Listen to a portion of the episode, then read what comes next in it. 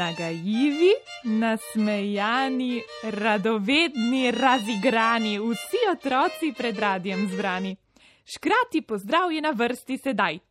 Trikrat zaploskaj, zacepetaj, tleskni s prsti se z mano igraj. Zdaj pa pozorno, pozorno prisluhni.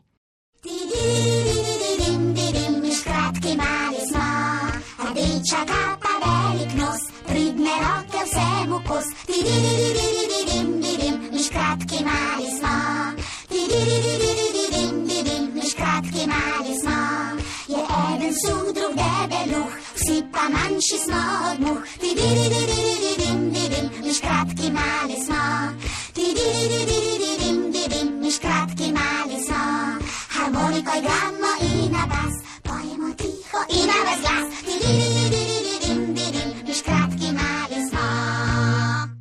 Dobro jutro, dragi otroci! Dobrodošli v našem kotičku.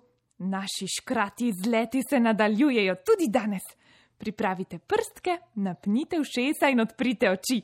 Zdaj pa prisluhnite, kaj se mi je nekega dne pripetilo. Sonce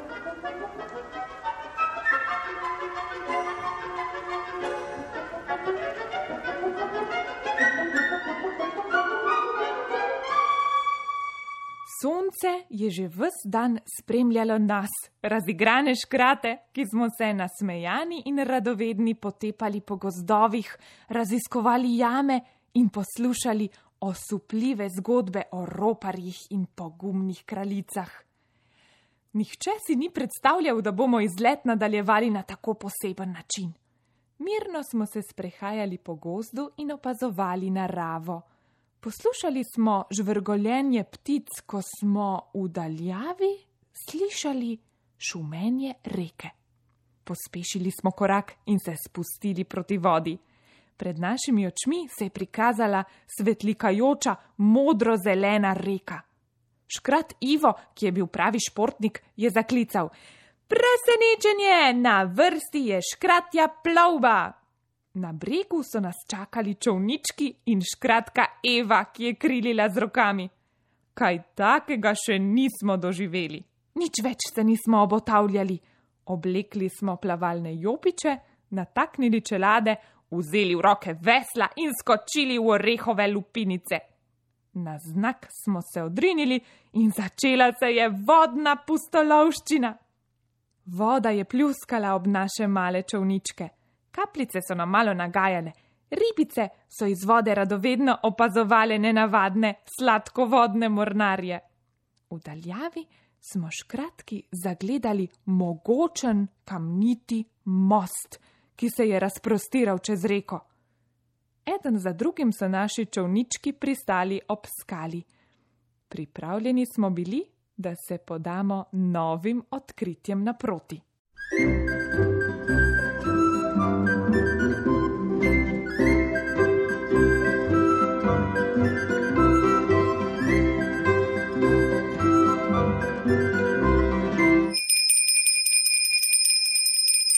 Kako se imenuje ta škratka, ki živita v hišici pod Matajurjem?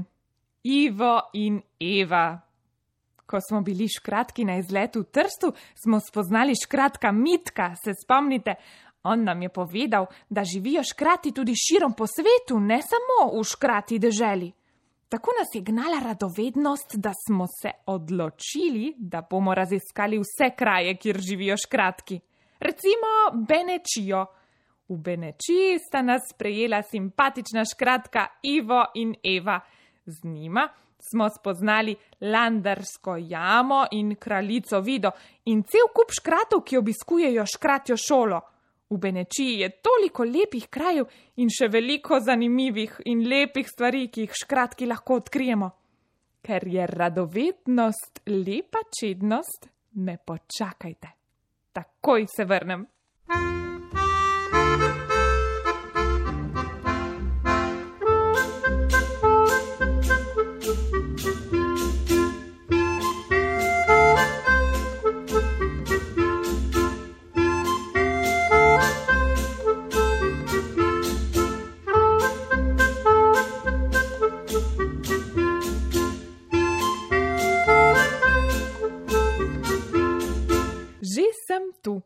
Tudi danes pohajamo po nediških dolinah ob reki Nediži, po terskih dolinah ob reki Ter, po Čedadu in po pobočjih Matajurja. Smo v Benečiji. Škratje smo pogumna bitja, zato smo se odločili, da najprej obiščemo Čedat in zakorakamo čez Hudičev most. Prav ste slišali, prav tako se imenuje Hudičev most. Zakaj je dobil tako ime? Hudičev most je zgrajen iz kamenja in je postavljen čez reko Nedižo. Srednji stebr sloni na skali kar sredi reke. Visok je 22 metrov, zelo visok je. Ali se še spomnite, da so v Benečijo prihrumeli ropari z Atilo na čelu? Tisti Atila, ki ga je prelisičila kraljica Vida. No, legenda pripoveduje, da so čedajci podrli kamniti most, da bi preprečili Atili in njegovi vojski vstop v mesto. Ko so zopet hoteli zgraditi most, jim je pomoč ponudil sam vrak. Hudič, ki res ni bil najbolj prijazen, je za plačilo zahteval eno dušo. Čedajci, ki so bili prebrisani, so čez most spustili psa. Besni hudič se je pač moral sprijazniti s pasjo dušo. Bil je tako jezen, da je ob odhodu okrušil most.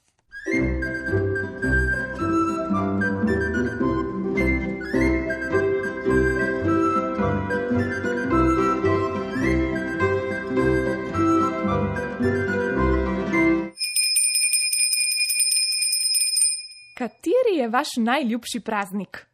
Tudi v Benečiji prirejajo veliko praznikov. Prvi je prav pred vrati. V noči na 24. juni na Janezovo se po Benečiji prižigajo kresovi. Največji in najbolj znani so v vaseh Trčmun, Mašera in Matajur. Ko se poletje poslovi in v gozdovih dozorijo slasni kostančki, pa praznujejo Burnjak, praznik kostanja.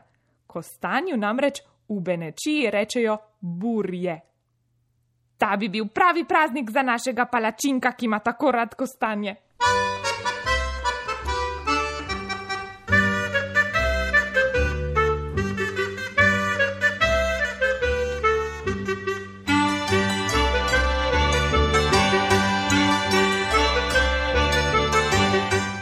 Pridite z mano, pokukajmo še v Špeter, kjer stoji dvojezična škratja šola, ki jo obiskuje ta škratka Ivo in Eva. Ivo mi je povedal, da je tam super muzej, kjer knjige govorijo. Imenuje se Slovensko multimedialno okno Smo. Zagotavljam vam, da ima prav, res je poseben. V tem muzeju je zelo malo predmetov. Tu hranijo jezike oziroma slovenski jezik in slovenska narečja. Najbolj mi je bila tu všeč govoreča knjižnica. Iz knjižne police sem vzel knjigo in jo položil na belo mizo. Čarobno so se na beli mizi pokazale slike in knjiga je spregovorila.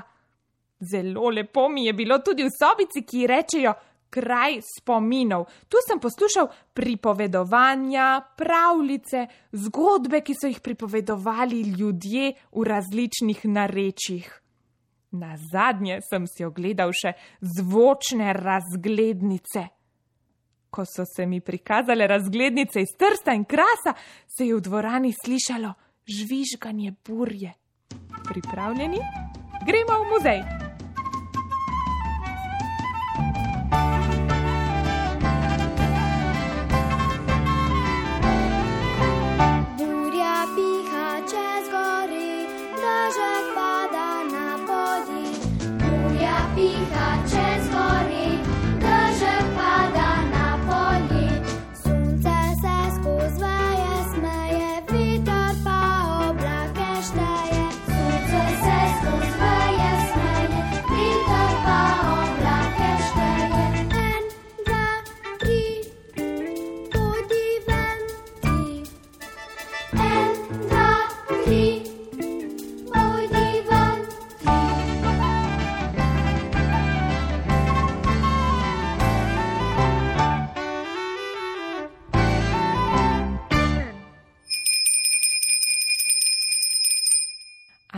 Veste, kaj so razglednice?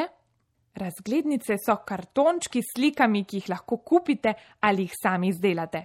Na eni strani je slika, na drugi strani pa sporočilo in naslov tistega, ki mu želite razglednico poslati. Na razglednico prilepimo poštno znamko in jo pošljemo po pošti. Navadno razglednice pošiljamo iz različnih krajev, recimo, ko gremo na počitnice. A to ni prav tako nujno. Hmm, lahko bi še jaz komu poslal razglednico. Naj razmislim. Hmm, odločil sem se, poslal bom razglednico škratku palačinku, škrati učiteljici in razglednice se bo gotovo razveselil tudi zdravnik zdravko.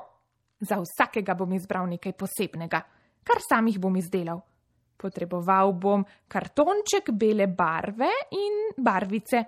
Na eno stran kartončka bom narisal risbico, na drugo napisal naslov in prijazno sporočilo. Poiščem vse potrebno in se takoj vrnem k vam.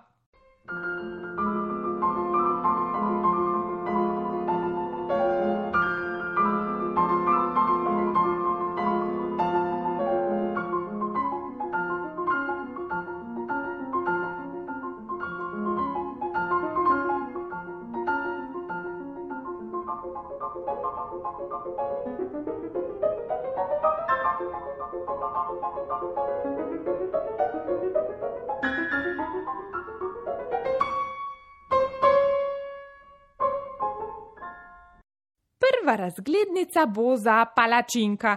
Na eno stran bom narisal velik, slasten piškot, na hrbtno stran pa bom napisal naslov: Škrat palačinko, kraljestvo ognja in vode, hišna številka ena, škratja dežela.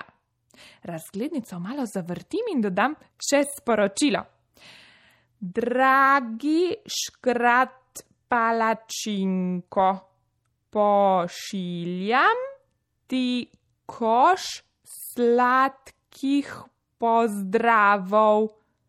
Tvoj, lačni škratek kajček. Učiteljici bom poslal razglednico, na kateri bo narisana sova uharica. Na hrbtno stran bom zapisal naslov: Učiteljica škratka, škratja šola, hišna številka dve, škratja dežela. Sporočilo se bo glasilo: Draga učiteljica, prav si imela, svet je lep, če ga gledaš s škratimi očmi. Tvoj radovedni škratek kajček. Kaj pa bi za škratka zdravka? Njemu narišem velik šop zdravilnih rastlin in mu napišem: Najlepši pozdrav ti pošilja tvoj škratek kajček. Razglednico mu nesem kar v poštni nabiralnik, ker ne poznam naslova ambulante. Kaj pa bi vi napisali in narisali na razglednico? Komu bi jo poslali? No, morda jo lahko res izdelate in komu pošljete? Zdaj pa je že čas, da se poslovimo, a ne skrbite, spet se slišimo že jutri. Zdaj pa trikrat zaploskaj, zacepetaj, tleskni s prsti, se z mano igraj. Pa še zapojmo in zaploskajmo skupaj. Pa pa!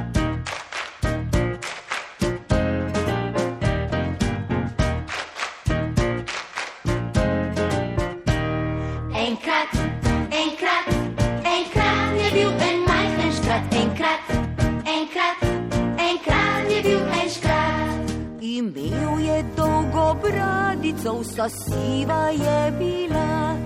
Na hrbtu je nosil krašnico, v njej polno zlata. Enkrat, enkrat, enkrat je bil en majhen škrat, enkrat, enkrat, enkrat je bil en škrat. Enkrat, enkrat, enkrat je bil en majhen škrat, enkrat, enkrat, enkrat je bil en škrat. Pomagal rad je vsem ljudem, ki dobri so bili. Hudobne že preziral je, za njih ni imel oči. Enkrat, enkrat, enkrat je bil en majhen škrat, enkrat, enkrat, enkrat je bil en škrat. Enkrat, enkrat, enkrat je bil en majhen škrat, enkrat, enkrat, enkrat Ti praviš, da ga ni bilo dokazov rešeni, v pravljici pa živel bo zato za pojmov si. Enkrat, enkrat, enkrat je bil en majhen škrat, enkrat, enkrat, enkrat je bil en škrat, enkrat, enkrat, enkrat je bil en.